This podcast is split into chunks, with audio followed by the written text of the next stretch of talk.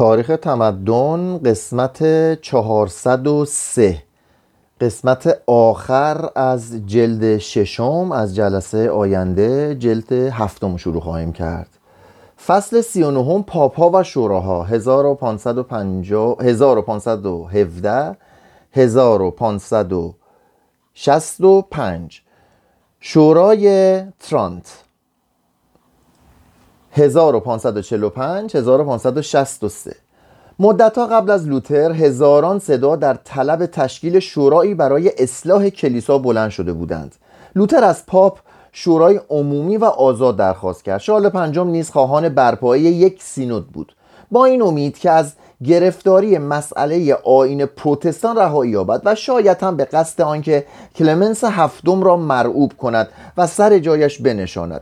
اما آن پاپ به آن پاپ به آن پاپ به سطوح آمده می توانست برای به تأخیر انداختن شورا صد دلیل بتراشد تا به نحوی از زیر بار مسئولیت تشکیل آن شاخ خالی شانه خالی کند. وی به خاطر داشت که به دنبال شوراهای کنستانس و بال چه بر سر حکومت پاپی آمد؟ و همچنین ابدا راضی نبود که اسخفان کینجو و یا نمایندگان امپراتوری در امور سیاسی مشکلات خانوادگی و یا حتی در مسئله چگونگی تولد او مداخله کنند. علاوه بر همه اینها تشکیل شورا در آن موقعیت چه فایده ای می توانست داشته باشد؟ آیا لوتر شوراها را نیز همراه با پاپ ها ترد و انکار نکرده بود؟ اگر پروتستان ها به شورا پذیرفته می شدند و اجازه می یافتند که آزادان سخن بگویند در نتیجه مناقشه که به وجود می آمد مسلما جدایی و کینه میان دو آین کاتولیک و پروتستان شدیدتر می شد و اروپا را به هرج و مرج می کشید و اگر پروتستان ها را به شورا راه نمی‌داد ایشان یقینا از روی خشم و انتقام سر به شورش برمی داشتند شال می‌خواست شورا در خاک آلمان برپا شود اما فرانسوا حاضر نبود اجازه دهد که روحانیان فرانسوی در انجمنی شرکت جویند که زیر نفوذ مستقیم امپراتور قرار داشته باشد. علاوه بر آن فرانسوا کوشش می‌کرد که آتش آین پروتستان را همواره در پشت سر امپراتور شارل پنجم شعلهور نگاه دارد. این یکی از رموز سیاست او بود. پاولوس سوم همه ترسهای کلمنس را داشت اما از شهامت بیشتری برخوردار بود. وی در 1536 فرمانی برای تشکیل شورای عمومی در مانتوا به تاریخ 23 مه 1537 صادر نمود و پروتستان ها را نیز برای شرکت در آن دعوت کرد. پاولوس گمان می کرد که همه گروه های نمایندگان شورا نتایج حاصل از مذاکرات را خواهند پذیرفت. قافل از آنکه پروتستان ها که اقلیتی را به وجود می آوردند به سختی ممکن بود چنین تعهدی را تقبل کنند. لوتر شرکت نمایندگان پروتستان را در شورای عمومی صلاح ندانست و مجمع پروتستان های شمال کالدن دعوتنامه پاپ را باز نکرده بازگرداند. امپراتور شارل پنجم هنوز اصرار داشت که شورا در خاک آلمان تشکیل یابد و دلیلش این بود. در خاک ایتالیا اسخفان ازدهام خواهند کرد و شورا به صورت بازیچه‌ای در دست پاپ در خواهد آمد. پس از چندین جلسه مذاکره و مدتی تأخیر پاولوس موافقت کرد که شورا در شهر ترانت که گرچه در اصل ایتالیایی بود اما در آن زمان جزو قلم روی امپراتوری محسوب می‌شد تشکیل یابد. از اعضای شورا رسما دعوت به عمل آمد که روز اول نوامبر 1542 در ترانت گرد آیند. اما پادشاه فرانسه حاضر به بازی نبود. وی انتشار دعوتنامه های پاپ را در کشورش ممنوع اعلام نمود و روحانیانی را که می‌خواستند به شورای منعقده در خاک دشمن شرکت جویند تهدید و توقیف کرد. چون شورا گشایش یافت تنها یک مش اسقف ایتالیایی در آن حضور داشتند و پاولوس ناگزیر جلسه را به تأخیر انداخت. تا نظر موافق شال و فرانسوا تجمع شورا را کامل کند. پیمان صلح کرپی ظاهرا زمینا را مساعد ساخت. پاولوس فرصت را مختنم شمرد تا شورا را بار دیگر برای تشکیل در 14 مارس سال 1545 دعوت کند. اما اینک تجدید خطر حمله از جانب ترک ها امپراتور را وادار به تقاضای به تعویق انداختن شورا کرد و سرانجام در 13 دسامبر 1545 بود که 19 شورای جامع کلیسای مسیحی فعالیت خود را آغاز کرد. باز هم شروع کار ناخجسته بود و از امید نیک فرجامی به دور. پاپ که سنش به هشتاد سر می‌زد در روم مانده بود و به عبارتی قایبانه بر شورا نظارت می‌کرد. اما سه کاردینال را به نمایندگی خود اعزام داشته بود. دل مونته چروینی و پل. ترکیبات شورای ترانت چنین بود. کاردینال مادروتتسو از شهر ترانت چهار اسقف اعظم 20 اسقف پنج فرمانده فرقه های روحانی ادهی رئیس دیر و چند تن از آلمان الهی. اما شورا هنوز نمی‌توانست ادعا کند که شورای جامع است. در شوراهای کنستانس و بال کشیشا شاهزادگان و حتی بعضی از افراد عادی همتای نخست کشیشان حق رأی داشتند و رأی دادن به وسیله گروه های ملی انجام می گرفت در حالی که در شورای ترانت تنها کاردینال ها و فرماندهان فرقه ها و رؤسای دیرها می توانستند رأی بدهند و رأی دادن به وسیله افراد انجام می شد در نتیجه اسقفان ایتالیایی که هر کدامشان به دلیل و علتی آماده خدمت حکومت پاپی بودند با اکثریت تعداد خود بر آن شورا تسلط داشتند. مجمع مشاوران که در روم زیر نظارت شخص پاپ تشکیل جلسه می‌داد مطالبی را که میبایست مورد بحث و مناظره شورای ترانت قرار گیرد آماده و نتایج آن را پیش بینی می‌کرد. نخستین موضوع بحث درباره نحوه عمل بود. آیا میبایست ابتدا ایمان تعریف شود و آنگاه اصلاحات ضروری مورد ملاحظه قرار, ضروری مورد ملاحظه قرار گیرد؟ یا برعکس پاپ و هواداران ایتالیایش میل داشتند که ابتدا اصول عقاید دینی تعریف شوند اما امپراتور و طرفدارانش بحث درباره اصلاحات را مقدم میشمردند. شارل با این امید که پروتستان ها را آرام و ضعیف کند و سپس در میانشان تفرقه بیاندازد و نخست کشیشان آلمان و اسپانیا را در این آرزو که اقدام به اصلاحات از شدت تسلط پاپ بر اسقفا و شوراها بکاهد. سرانجام در این مورد سازش حاصل شد و آن اینکه هیئت‌هایی به موازات یکدیگر درباره هر دو مطلب یعنی اصول عقاید و اصلاحات نظریه های قطعی تهیه کنند و هر یک را به نوبت به شورای ترانت تقدیم دارند. در ماه مه 1546 پاولوس دو تن از رهبران یسوعی لاینس و سالر سالمرون را برای کمک به نمایندگانش در امور مربوط به الهیات و جانبداری از اقتدار پاپی به ترانت فرستاد که بعدا پتروس کانیسیوس و کلود لوژه نیز به ایشان پیوستند. تبحر بیمانند یسوعیان در الهیات به زودی برتری نفوذ ایشان را در مباحثات تثبیت کرد و ایمان راسخ ایشان به کلیسای رسمی شورا را وادار کرد که به جای کوشش در تأمین صلح و وحدت نظر برعکس با افکار اصلاح طلبانه پروتستان ها اعلام جنگ دهد. ظاهرا داوری اکثریت اعضای شورا را این ظاهرا داوری اکثریت اعضای شورا این بود. اعطای هر گونه امتیازاتی به پروتستان ها موجب از بین رفتن شقاق نخواهد شد. فرقه های پروتستان به اندازه متعدد و گوناگونند که هیچ سازشی نمی‌تواند تعدادی از آنها را راضی کند و به برخی دیگر لطمه نزند. هر تغییر اساسی در اصول عقاید کهن سبب تزلزل تمام بنای ایمان و ارکان آین کاتولیک خواهد شد. سپردن اختیارات کشیشی به دست مردم غیر روحانی نفوذ قدرت اخلاقی کشیشان و کلیسا را از بین خواهد برد.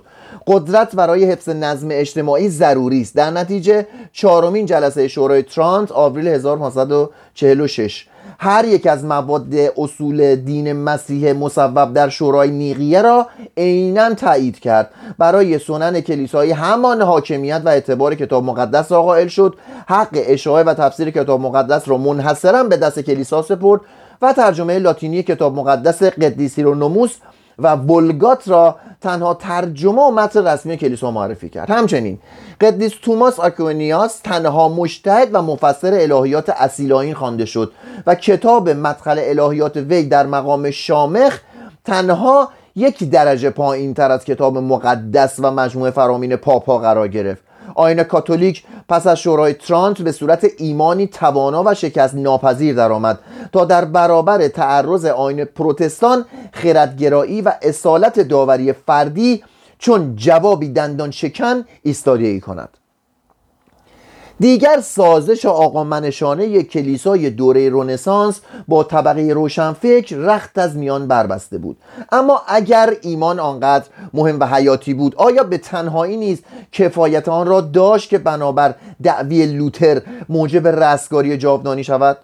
جلسه پنجم شورا ژوئن 1546 شاهد مناظرات شدیدی درباره این موضوع بود. اسقفی ریش اسقف دیگری را چسبید و مشتی از موی سفید آن را کند. امپراتور آگاه شد و پیغام فرستاد که اگر شورا نتواند با آرامش وظیفه خود را ادامه دهد دستور خواهد داد که چند تن از نخست کشیشان را به رود بیاندازند تا از حرارتشان کاسته شود. رجینل پول به دفاع از نظریه پرداخت که به طرز خطرناکی نزدیک به عقیده لوتر بود و کاردینال کارافا پاپ پاولوس چهارم آینده. او را متهم به بدعت گذاری کرد. رجینل پول از میدان گریخ به پادوا رفت و به بهانه کسالت مزاج از حضور مرتب در شورا عذر خواست. کاردینال سریپاندو پیشنهاد سازش آمیزی را که کنتارینی تقدیم شورای راتیسبونا کرده بود مورد حمایت خود قرار داد. اما لاینس شورا را وادار کرد که به مخالفت شدید با نظرات لوتر درباره اهمیت کارهای نیک و آزادی اراده پافشاری کند. اقدامات جهت اصلاح کلیسا پیشرفت کندتری داشت تا بحث در اطراف تعاریف اصول دین. اسقف سان مارکو جلسه 6 ژانویه 1546 را با شرح اندوهباری از فساد و گمراهی جهانیان افتتاح کرد و گفت علت آن همه تبهکاری و گناه که مسلما آینده نظیر آن را نخواهد دید تنها بداندیشی طبقه روحانیان است. به عقیده وی بدعتگذاری لوتر به طور عمده نتیجه گناهکاری های روحانیان بوده است و از همین رو اصلاح روحانیان بهترین راه برای فرونشاندن آن تقیان دینی خواهد بود. اما تنها اصلاح اساسی که ضمن جلسات ابتدایی شورای ترانت در مقررات کلیسایی به عمل آمد این بود که اسقفان را از اقامت در خارج از اسقفیه ها های خود و همچنین از داشتن چند مقام در یک زمان ممنوع ساخت. شورا به پا پیشنهاد کرد که اصلاح اصلاح سازمان توزیع عطایا و مزایا را بر مباحثات نظری درباره خط مشه های کلی مقدم بدارد اما پالوس میل داشت که اقدام به هر گونه اصلاحی موکول به اراده شخصی پاپ بماند و هنگامی که امپراتور در لزوم به کار بردن شتاب بیشتری در طرح پیشنهادهای اصلاحی پافشاری کرد پاپ به نمایندگان خود دستور داد تا پیشنهاد کنند که محل شورا را به بولونیا که از ایالات پاپی و تحت نفوذ و نظارت مستقیم روم بود انتقال یابد. اسقفان ایتالیایی با این پیشنهاد موافقت کردند اما نخست کشیشان اسپانیایی و امپراتوری به آن متعرض بودند. اون خفیفی به موقع در ترانس شیوع یافت و یکی از اسقفان شورا را از پا درآورد. اکثریت ایتالیایی شورا به بولونیا نقل مکان کردند مارس 1547 و بقیه اعضا در ترانت باقی ماندند. شال از به رسمیت شناختن جلسات شورای بولونیا امتناع ورزید و تهدید کرد که شورای جداگانه در آلمان تشکیل خواهد داد.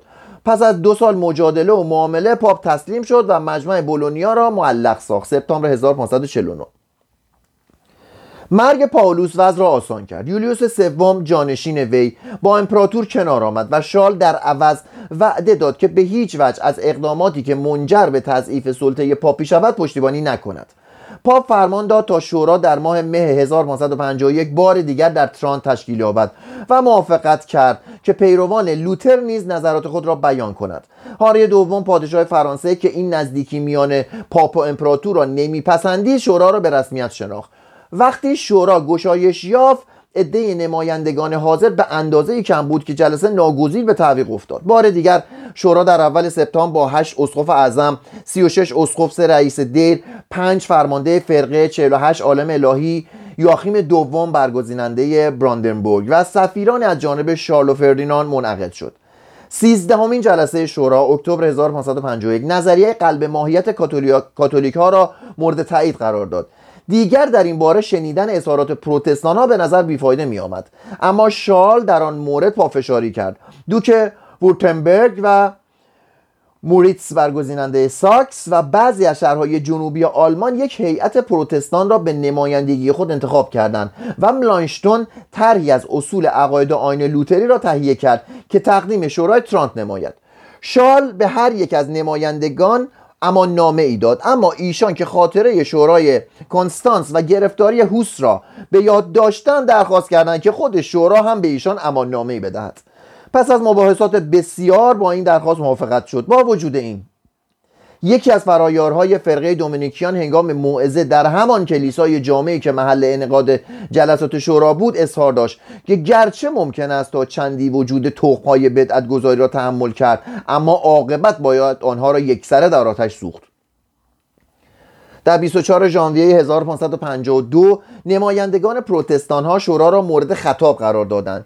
ایشان پیشنهاد کردند احکام شوراهای کنستانس و بال به موجب اصل برتری حقانیت شوراها بر پاپ ها باید مورد تایید قرار گیرند. اعضای مجمع حاضر بایست از التزام به سوگند وفاداری خود نسبت به یولیوس سوم آزاد شوند. کلیه تصمیم هایی که تا آن زمان مورد تصویب شورا قرار گرفته بود باید ملغا شمرده شود. و درباره کلیه مسائل مورد بحث باید سینود عمومی تری مشتمل بر عده کافی از نمایندگان پروتستان ها از نو وارد مذاکره شود. یولیوس سوم رسیدگی به این پیشنهادها را اکیدا ممنوع ساخت. شورا رأی داد که اخذ تصمیم درباره آن مواد موکول به جلسه مورخ 19 مارس شود که قرار بود عده بیشتری از نمایندگان پروتستان در آن شرکت کنند. در این فاصله وقایع نظامی مهمی رخ دادند که الهیات را پشت سر گذاشتند در ژانویه 1552 پادشاه فرانسه پیمان اتحادی با پروتستانهای آلمان امضا کرد. در ماه مارس موریتس ورگزیدنده ساکس به جانب اینسنبورگ لشکر کشید. شال فراری شد و هیچ نیروی در مقابل موریتس باقی نماند که بتواند از حمله احتمالی او به ترانت و قلق کردن شورا جلوگیری کند. اسقفان یکی یکی غیبشان زد و شورا در 28 آوریل رسما تعطیل شد. بر اساس پیمان پاساو دو اوت 1552 فردیناند به پروتستانهای پیروز در جنگ آزادی مذهب فردیناند به پروتستانهای پیروز در جنگ آزادی مذهبی عطا کرد و ایشان نیز دیگر اعتنایی به سرنوشت شورا نشان ندادند. پالوس چهارم صلاح دانست که بگذارد شورا در زمان فرمانروایی او به خواب زمستانی فرو رود. اما پیوس چهارم که پیرمردی مهربان بود به این فکر خود به این فکر خود را دلخوش ساخت که اگر آین تناول اشای ربانی را هم از لحاظ عقیده کاتولیکا و هم مطابق نظریه پروتستان مجاز بشمارد ممکن است موجب فرونشاندن آتش نفاق شود. وی از اعضای شورا خواست که در 6 آوریل سال 1561 در ترانت گرد هم آیند و نیز عموم شاهزادگان مسیحی چه کاتولیک و چه پروتستان را برای شرکت در آن شورا دعوت کرد. نمایندگان کشور فرانسه فهرست رعبانگیزی از, از اصلاحاتی را که طالب بودند همراه خود آوردند که شامل پیشنهادهایی چون آزادی برپایی مراسم قدات به زبان بومی اجرای آین تناول اشای ربانی با نان و شراب اجازه ازدواج برای کشیشان. تبعیت مقام پاپ از مصوبات شوراهای عمومی. ظاهرا دولت فرانسه در آن زمان طرز تفکری شبیه به عقاید هوگونوها در پیش گرفته بود. فردیناند اول که اکنون به مقام امپراتوری رسیده بود این پیشنهادها را تایید کرد و بر, آنها موارد را افزود. پاپ باید فروتنی را شعار خود سازد اصلاح دینی را از شخص خود شروع کند و سپس آن را به سازمان اداری دربار و سراسر قلمرو پاپیش گسترش دهد. افسانه های قدیسان باید از خرافات پاک شوند و سومه ها باید بر اساس تازه استقرار یابند تا دیگر ثروت هنگفت آنها مانند سابق به اصراف خرج نشود. اوضاع برای پاپیوس سخت هلاکت بار می نمود و نمایندگانش با ترس و لرز منتظر گشایش جلسه شورا بودند.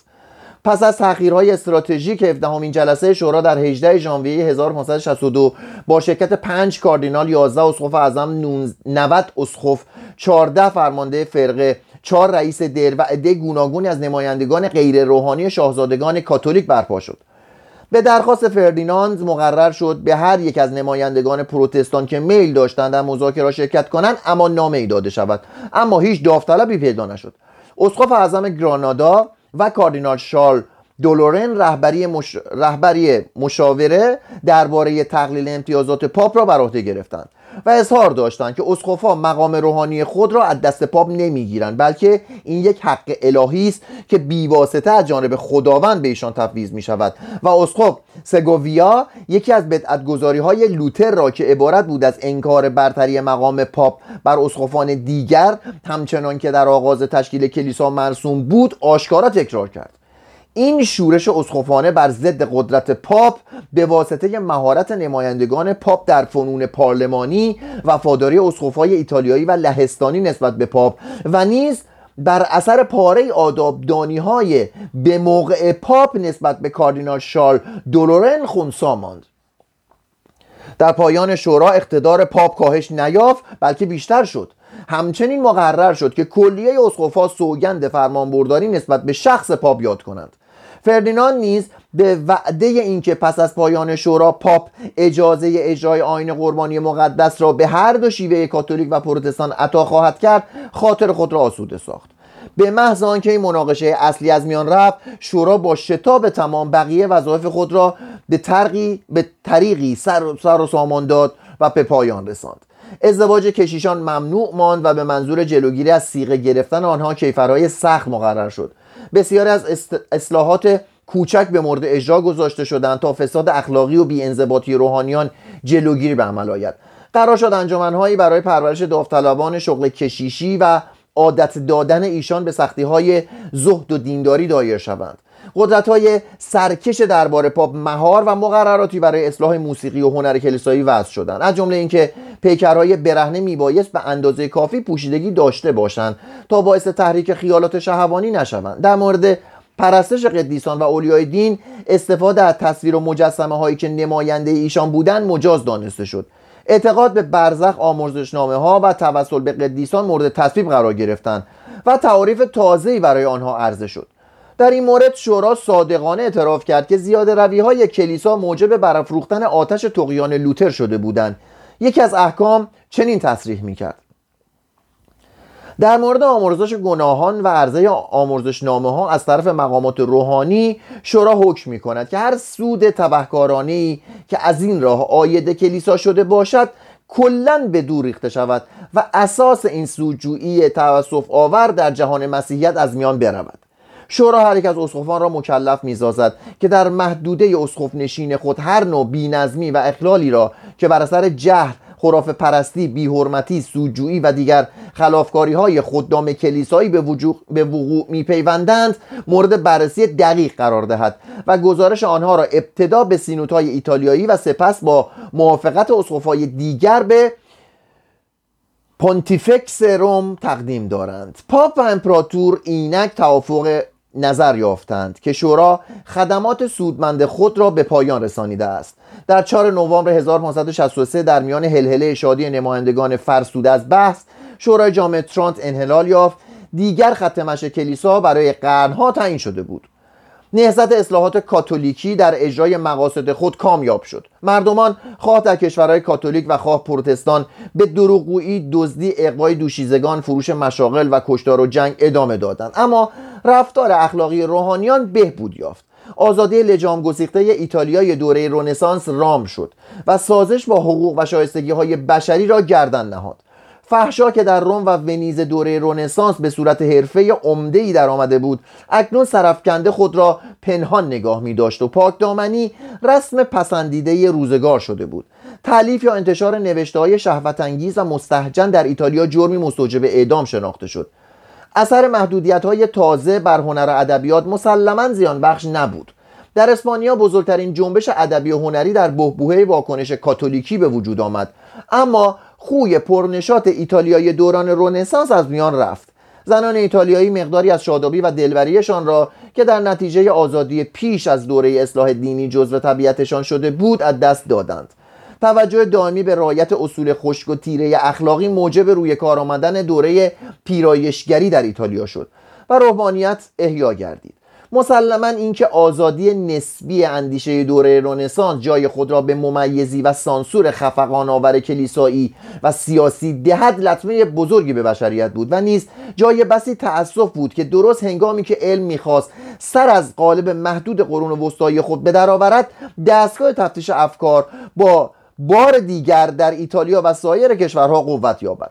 کلیسا به عمده اقلیت های روشنفکر کلیسا به عمد. اقلیت های روشنفکر را فدای اکثریت مؤمن کرد. اما این اکثریت از پایمال شدن افکاری که ممکن بود موجب تضعیف ایمان تسلا بخششان شود خورسند بودند. اصلاحات کلیسایی اصلاحات کلیسایی واقعی و دائمی بودند. با اینکه قدرت سلطانگونه پاپا بر اشرافیت شوراهای اسقفی توفق یافته بود اما این روح زمانه بود که اشرافیت در همه جا جز آلمان قدرت را به سلاطین واگذارد. اکنون پاپا از لحاظ اخلاقی بر اسقفا برتری داشتند و حکومتی متمرکز بهتر از قدرتی تجزیه شده می‌توانست انضباطی را که لازمه اجرای هر گونه اصلاح کلیسایی بود برقرار نگاه دارد.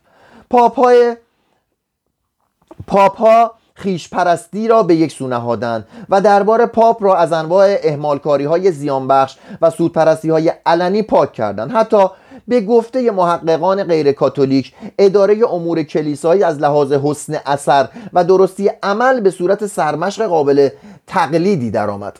اتاقک های چوبی تاریک برای اقرار معاصی اختراع شد 1547 و به خاطر آنکه کشیش بر اثر زیبایی اتفاقی مراجعان توبه کارش به وسوسه های شیطانی نیفتد استفاده از آن اجباری گشت 1614 آمرزشنامه فروشان دورگرد از بین رفتن به عبارت دیگر در بیشتر موارد تنها از راه وفاداری به ایمان دینی و ایثار و نیکوکاری ممکن بود که رحمت کلیسایی را به دست آورد و آمرزش گناهان خود را خرید نه چون گذشته از راه تطمیع مالی و بخشیدن موقوفات به کلیسا. روحانیان کاتولیک به جای عقب نشستن در مقابل آین پروتستان و آزادی اندیشه در صدد تسخیر مغز جوانان و به دست آوردن قدرت برآمدند. روحیه یسوعیان مصمم و متکی بر نفس و فعال و با انضباط روحیه واقعی کلیسای مبارز شد. روی هم رفته کلیسا از بیماری برخاست و بهبودی شگفتانگیز یافت و این یکی از درخشانترین نتایج جنبش اصلاح دینی پروتستانی بود. پایان سخن رونسانس اصلاح دینی عصر روشنگری. رونسانس و اصلاح دینی دو سرچشمه تاریخ معاصرند.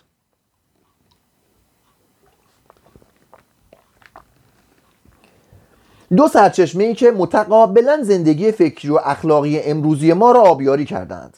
همینجاست که آدمیان بنا بر سلیقه و سابقه ارسی خود از یکدیگر جدا می شوند. یعنی یا آگاه به دین خود نسبت به نهضت رونسانس می شوند که فکر را آزاد و زندگی را زیبا ساخت. یا احساس سپاسگزاری نسبت به جنبش اصلاح دینی می کنند که تحکیم مبانی ایمان و بهبود اصول اخلاق را موجب آمد. مناظره میان اراسموس و لوتر در تاریخ ادامه داشته است و همواره نیز ادامه خواهد داشت زیرا در این گونه مباحث کلی حقیقتی که بشر می‌تواند به دست آورد معمولا از تلاقی قطبای متقابل به وجود می آید و به همین جهت است که هر حقیقتی میراث دو جانبه اش را همیشه در خود دارد. از یک نظر این مناظره جنبه نژادی و جغرافیایی دارد. مناظره است میان لاتین ها و توتون ها میان جنوب شفاف و خوشگذران و شمال مهالود و سخت گذران میان اقوامی که مسخر رومیان شده و میراث کلاسیک را پذیرفته بودند و اقوامی که در مقابل روم ایستادگی کردند بلکه آن را مسخر ساختند و ریشه های نژادی و اقلیم های شمالی خود را بر یونانی که تحفه ها پیش تحفه بر یونانی که تحفه ها پیشکش می داشت و رومی که قانون ها وضع می کرد ترجیح داده بودند.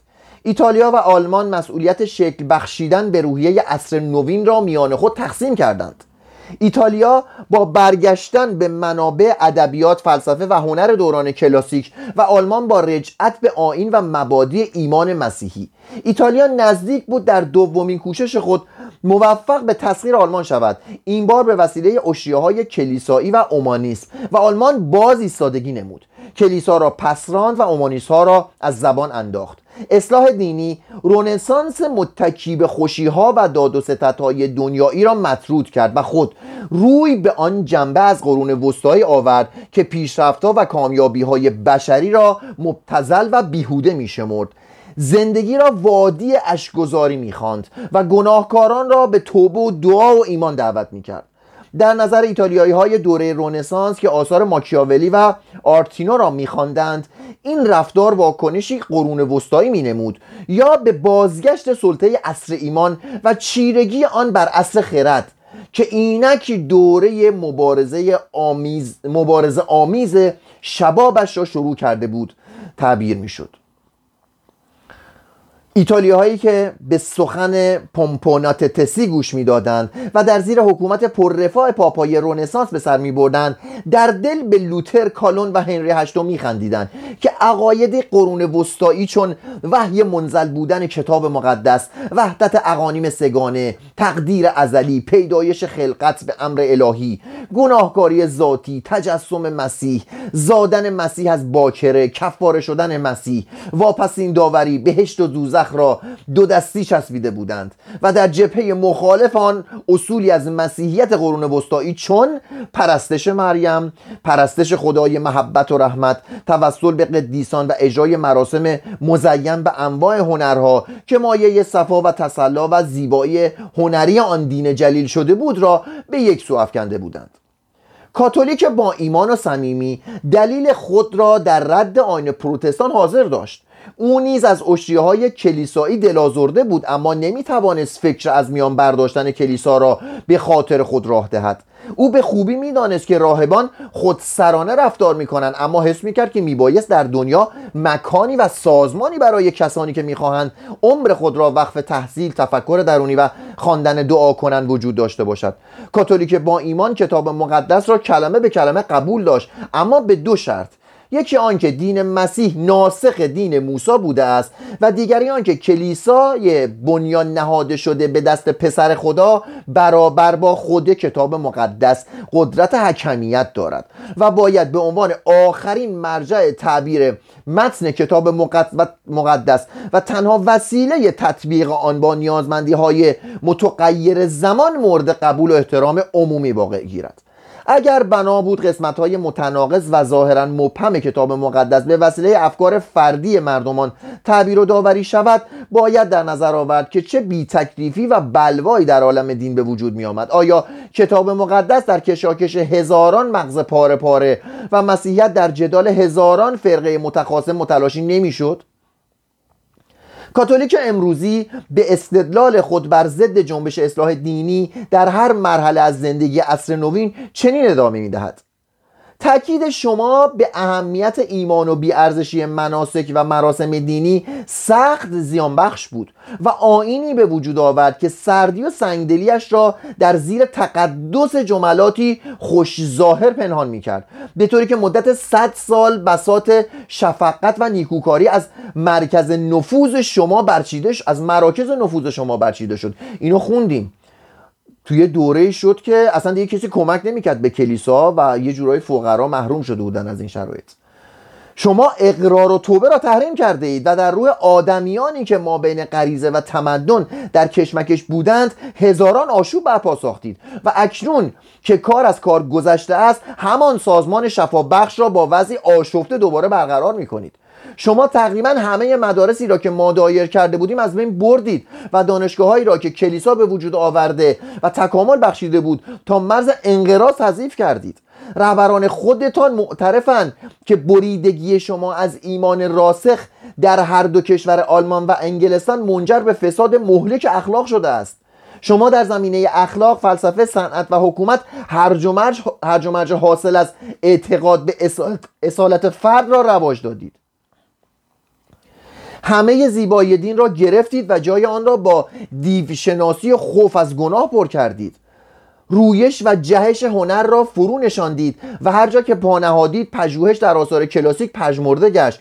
اموال کلیسا را ضبط کردید به دولت و توانگران دادید و در نتیجه مستمندان را بیبرگ و بیبرگ و نواتر از همیشه ساختید و خاری را سربار فخر کردید. بر سرمایه داری و رباخاری قلم اف کشیدید. اما کارگران را از داشتن تعطیلات آسودگی بخش روزهای مقدس که رحمت کلیسا بر آنها ارزانی داشته بود محروم کردید. حکومت پاپی را سرنگون ساختید تا حکومت شاهی را به اوج قدرت برسانید. به فرمانروایان خودپرست اجازه دادید که اختیار ایمان طبعه خود را شخصا به دست گیرند و دین را به عنوان دلیلی شرعی پشتیبان جنگ های خانمان سوز خود قرار دهد. شما ملت ها را بر ضد یکدیگر تجزیه کردید و حتی اهالی یک کشور و شهر را بر ضد هم شوراندید سلطه اخلاقی بین المللی بر نیروهای ملی را که اثری آرام بخش داشت از میان بردید و دورانی از آشفتگی در میان کشورهای متخاصم پدید آوردید. قدرت و قاطعیت کلیسایی را که به اعتراف خودتان آفریده دست پسر خداست انکار کردید. و حالا که خودکامگی سلطنت را شرعی دانستید حق الهی شاهان را مورد تایید قرار دادید و بیخبر از خود قدرت کلام خداوندی را که تنها تکیهگاه در برابر قدرت زر یا زور است منهدم کردید. شما ادعای حق داوری فردی کردید اما به محض آنکه توانستید آن را از دیگران دریغ داشتید. امتناع شما از رواداری در برابر, در برابر ناسازگاران به مراتب از رفتار ما کاتولیکا زننده تر است. زیرا ما هرگز تبلیغ به رواداری مذهبی نکرده ایم و راه را برای بروز عقاید نفاق انگیز باز نگذاشته ایم از این جهت که ما رواداری مذهبی نکردیم و راه را برای بروز عقاید نفاق انگیز باز نگذاشتیم از این جهت که در نظر ما رواداری زاده بیعلاقگی است.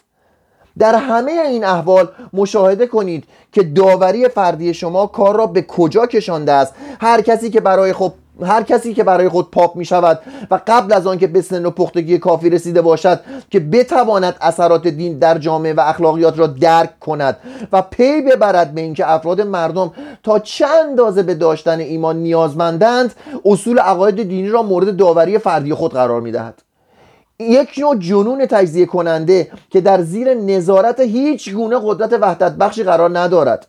پیروان آین شما را در چنان مجادلات تند و احمقانه ای میاندازد که عقیده عمومی را نسبت به هر دینی سست می کند و اگر کلیسایی وجود نداشت که متین و مردانه در میان همه نوسانات عقاید و دلایل و همه نحوهای علمی و فلسفی بر جای ایستادگی کند و پیروان پراکنده اش را در دامان خود مجتمع نگه دارد مسلما اساس مسیحیت بر باد فنا می‌رفت و مردمان آری از هر گونه پناهگاه روحی خود در برابر مرگیال در برابر مرگ بیتوش و برگ میافتند زمانی خواهد رسید که آن گروهی که از شما که آن گروهی از شما که ارشاد شده و مسیحیت واقعی را پذیرفته اند غرور فردی و نیروی فکری خود را در پای نیازهای دینی بشر نثار خواهند کرد و به سوی ایمان که به رغم نظرات کفرآمیز این عصر تیره می تواند واقعیت دین را پا نگاه دارد روی خواهند آورد. آیا آین پروتستان می تواند پاسخی به این ایرادات بدهد؟ آری. چنین. ابتدا سعی کنیم علت جدایی خود را از نظر دور نسازیم. کلیسای کاتولیک شما از لحاظ سازمان اداری و رفتار کارمندان خود به صورت کانونی از فساد درآمده بود. کشیهایشان در تناسانی به سر می بردن اسخفانتان در مطامع دنیوی کوشا بودند و پاپایتان ننگ جهان مسیحیت به شمار می آمدند آیا تاریخ نویسان خودتان این مطلب را اعتراف نکردند؟ مردان مردانی شریف شما را دعوت به اصلاح کردند و در انتظار پاسختان نسبت به کلیسا وفادار ماندند. شما وعده دادید و تظاهر به اصلاحات کردید اما عمل مثبتی انجام ندادید بلکه برعکس مردانی را که خواستار اصلاح دینی بودند بر آتش سوختید. هزاران کوشش به کار رفتند تا شاید کلیسا از درون اصلاح یابد و همه آنها با شکست مواجه شدند. تا زمانی که جنبش اصلاح دینی ما شما را بیدار و به اقدام جدی وادار کرد و حتی پس از تقیان ما آن پاپی که در راه تصویه کلیسا کوشش واقعی به کار برد مورد تمسخر روم قرار گرفت. شما فخر می کنید که رونسانس را به وجود آوردید. اما همه قبول دارند که عاقبت کار رونسانس چنان به فساد اخلاقی ستمگری و خیانتگاری کشیده که اروپا مانند آن را در زمان نیرون به بعد بر خود ندیده بود. آیا ما حق نداشتیم بر ضد آن کفر که حتی واتیکان را جولانگاه خود قرار داده بود اعتراض کنیم؟ درست است که کمی پس از آغاز جنبش اصلاح دینیمان اخلاقیت جامعهمان رو به انحطاط گذارد البته بنیان گذاشتن زندگی نوین اخلاقی قومی که مبانی دینی و کلیساییش آنچنان منحط شده بود طول می‌کشید. اما سرانجام پایه های اخلاقی در کشورهای پروتستان به مراتب از فرانسه و ایتالیای کاتولیک محکمتر و برتر شد. ممکن است بیداری فکریمان را مدیون رونسانس باشیم اما بیداری اخلاقیمان را مسلما مدیون جنبش اصلاح دینیمان هستیم. به عبارت دیگر اصلاح دینی نیروی اخلاقی را در آزادی فکر افزود. رونسانس شما خاص اشراف و روشنفکران بود و عامه مردم را به چیزی نمیشمرد و حتی ساده لوحی ایشان را در فریب خوردن از آمرزش نام فروشان دورگرد و راهبانی که اساتیر دینی را اساس سوجوی خود قرار داده بودند به باد ریشخند می گرفت آیا صلاح نبود که به این روش زننده بهره برداری از آرزوها و بیمهای بشر خاتمه داده شود؟ ما داخل کلیساها را از آلودگی نقاشی ها و مجسمه ها پاک کردیم. زیرا به مردم اجازه داده بودید که خود آن تمثال ها را بپرستند. همچنان که آنها را وادار می‌کردید که در پیش پای آن عروسک های مقدس که با تشریفات دینی در خیابان ها به گردش در می آمدند زانو بزنند و استقاسه کنند. ما جرأت کردیم که به عوض تخدیر مغز مردمان ایمان خود را بر پایه این راست و محکم استوار سازیم. ما قدرت فرمانروایی کشور را حقی الهی دانستیم همچنان که عالمان الهی خودتان پیش از ما کرده بودند. زیرا نظام اجتماعی نیازمند دولتی است که مورد احترام عموم قرار داشته باشد. ما اقتدار بین المللی پاپا را منکر شدیم زیرا مشاهده کردیم که پاپا به عوض اجرای عدالت در میان عموم ملت ها نفوذ خود را آشکارا در راه جلب منافع شخصیشان به کار میاندازند. ناتوانی پاپای خودپرست شما در, مد... در متحد ساختن اروپا برای جهاد با ترکان عثمانی به خوبی نشان می‌دهد که نادرستی حکومت پاپی مدتها قبل از جنبش اصلاح دینی وحدت مسیحیت را برهم زده بود. گرچه ما سلطنت را حقی الهی می دانستیم اما باز در کشورهایی چون انگلستان، اسکاتلند، سوئیس و آمریکا از پیدایش و تکامل دموکراسی حمایت کردیم. در حالی که کشیشان شما در فرانسه، ایتالیا و اسپانیا چاپلوسان سر در برابر شاهان فرود می آوردند توقیان ما بر ضد تحکیم بر ضد تحکم کلیسای شما بود که تلسم استبداد را شکست و اروپا را آماده آن ساخت. که هر نوع استیلایی را خواه دینی خواه دولتی مورد بازخواست قرار دهد. شما فکر می‌کنید که ما بینوایان را بینواتر کردیم اما این هم دورانی گذران داشت. همان روش سرمایه داری که برای مدت کوتاه بینوایان را استثمار کرد به زودی یاد گرفت که چگونه زندگی مردم عادی را مرفه از سابق بسازد. و شک نیست که سطح زندگی عمومی در انگلستان، آلمان، آمریکای پروتستان بالاتر از ایتالیا، اسپانیا و فرانسه کاتولیک است. اگر شما امروز از دیروزتان تواناترید به خاطر وجود ماست. مگر غیر از این است که جنبش اصلاح دینی شما را وادار کرد دست به اصلاح دربار پاپ بزنید؟ روحانیان خود را از سیغه داشتن باز دارید و دینداران را به جای کافران به مقر پاپی بنشانید. تصور می‌کنید امروز شهرت درستی و پاکدامنی روحانیان خود را به چه عاملی مدیون هستید؟ به شورای ترانت؟ اما مگر شورای ترانت را به جنبش اصلاح دینی مدیون نبودید؟ بدون این آژیر خطر به احتمال قوی کلیسای شما به سقوط خود به سوی کفر ادامه می‌داد و روزی می‌رسید که پاپای شما به تخت فرمانروایی دنیایی می نشستند که منکر هر نوع حقیقتی بود. حتی با وجود آنکه ما کلیسای شما را از نو برپا ساختیم باز مللی که دین شما را پذیرفتهاند از آنهایی که پیرو اصلاح دینی شده اند نادانتر و نسبت به مسیحیت شکاکترند. در این مورد فرانسه را با انگلستان مقایسه کنید. ما یاد گرفته ایم که میان دینداری با آزادی اندیشه رابطه صلح و آشتی برقرار سازیم و از همین روی کشورهای پیرو آین پروتستان ما بودند که در دامان خود بهترین ثمره علم و فلسفه را بار آوردند ما امیدواریم که ایمان مسیحی خود را بر پیشرفت دانش بشری منطبق کنیم.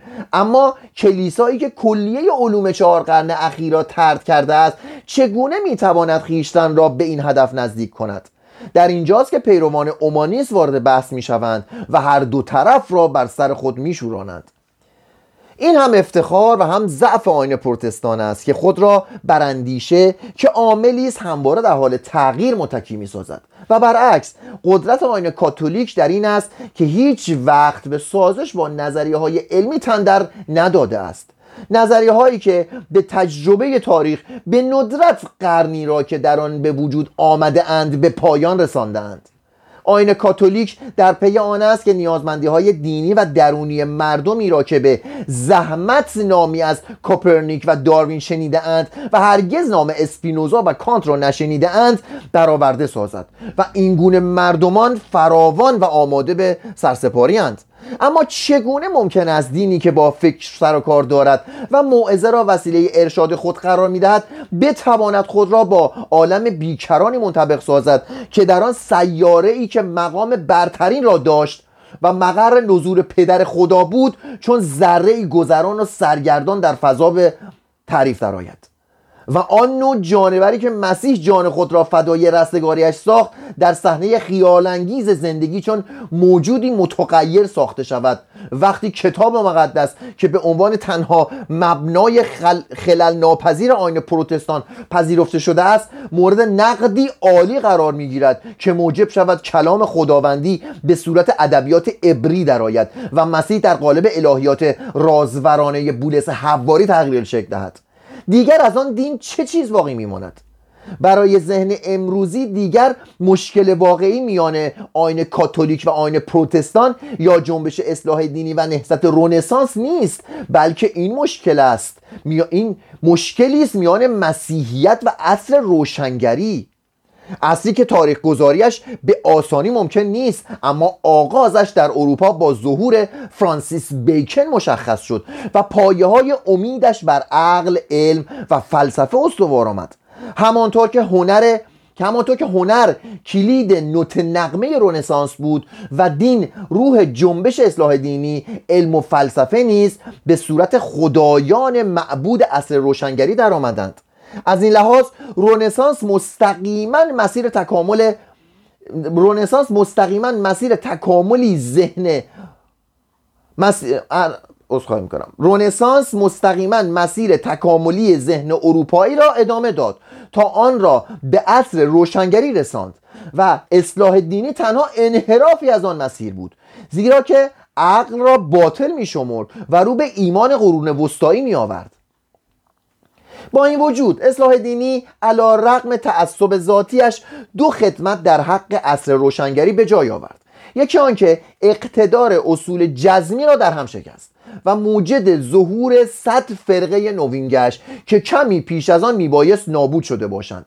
و دیگر آنکه در میان آن فرقه ها چنان مباحثه مردانه ای را رواج داد که سرانجام عقل تنها مرجع رسیدگی به حقانیت دعاوی هر یک از آن فرقه ها شد مگر آنکه بعضی از آنها مستحضر به نیروی نظامی مقاومت ناپذیر می بودند در آن دادخواهی و آن حمله و دفاع همه فرقه ها و همه عقاید جزمی رسوا و ذلیل شدند و هنوز یک قرن از پافشاری لوتر در برتر شمردن مقام ایمان نگذشته بود که فرانسیس بیکن اعلام داشت دانایی توانایی است. در همان قرن هفدهم متفکرانی چون دکارت، هابز، اسپینوزا و لاک فلسفه را جانشین یا شالوده دین معرفی کردند. در قرن هجدهم هلیوتیوس، اولباچ و لامتری اعلام الهاد کردند و ولتر که ایمان به وجود خدا داشت خشک مقدس خوانده شد. این فریاد اعتراضی بود که بار دیگر مسیحیت را به مبارزه طلبید و بحران حاصل از آن به مراتب شدیدتر از مناقشه ای بود که میان تعبیر کاتولیک و پروتستان ها از اصول ایمان قرون وسطایی در گرفته بود. کوشش مسیحیت به ادامه حیات در برابر تعرض کوپرنیک و داروین درام واقعی 300 سال اخیر را به وجود آورده است. دیگر پیکارهای میان دولتها و طبقات مردم در قبال این جهاد بزرگ روحی چه ارزشی می‌تواند داشته باشد؟ و اینک چون به عقب برگردیم و به سرنوشت پر و به سرگذشت پرنشیب و فرازی که در صفحات این کتاب نقش شده است نظر بیافکنیم. نسبت به کلیه دلاورانی که در جبهه های مختلف آن جنگیدن احساس غمخواری می‌کنیم. اکنون می توانیم پیش خود علل خشم لوتر نسبت به فساد و سلطه روم نفرت فرمانروایان آلمانی به فربه کردن ایتالیا با های کلیسایی تصمیم کالون و ناکس به ایجاد جامعه هایی که از لحاظ اخلاقی نمونه کامل باشند و آرزوی هنری هشتم به داشتن وارث تاج و تخت و تصاحب هر گونه قدرتی در کشورش را دریابیم. اما همچنین می توانیم بفهمیم که چرا اراسموس آرزوی اصلاحاتی راشت اصلاحاتی را داشت که منجر به برانگیختن حس نفرت در جهان مسیحیت نشود و نیز می توانیم حس کنیم که چرا نخست کشیشان روم مانند کنتارینی تا آن درجه از تجزیه احتمالی کلیسا که طی قرنها دایه و نگهبان تمدن مغرب زمین بود و هنوز همچون نیرومندترین مجشکنی در مقابل حجوم فساد اخلاق و آشفتگی و یأس پایداری می‌کرد انزجار می داشتند از این همه نیروها و کوشش ها ذره به هدر نرفته است. فرد سرنگون می شود اما اگر چیزی برای بشریت به یادگار گذاشته باشد هرگز از صفحه روزگار محو نمی شود آین پروتستان در موقع مناسب به احیای حیات اخلاقی اروپا کمک کرد. از حیبت همان بود که کلیسا خود را محذب ساخت و به صورت سازمانی از لحاظ سیاسی ضعیفتر اما از جهت اخلاقی نیرومندتر از سابق درآمد. از فراز دود باقی مانده در میدان نبرد چنین پند می‌گیریم. دین هنگامی بر اوج کمال خود میماند که مجبور باشد با رقابت به زندگیش ادامه دهد. و هرگاه و هر جا که رقیب و معارضی در مقابل نداشته باشد حالت تعصب و انجماد به خود می‌گیرد. بزرگترین هدیه جنبش اصلاح دینی این بود که اروپا و آمریکا را عرصه رقابت ایمانهای گوناگون ساخت و همین سبب شد که هر ایمانی بر سر غیرت بیاید. صلاح خود را در بکار بردن اقماز فکری بداند و نیز مغز, نحی... مغز نحیف ما را همت و رقبت درک آزادی ببخشد. ممنون از همتون. کتاب شیش تموم شد از جلسه آینده به کتاب هفتم خواهیم پرداخت.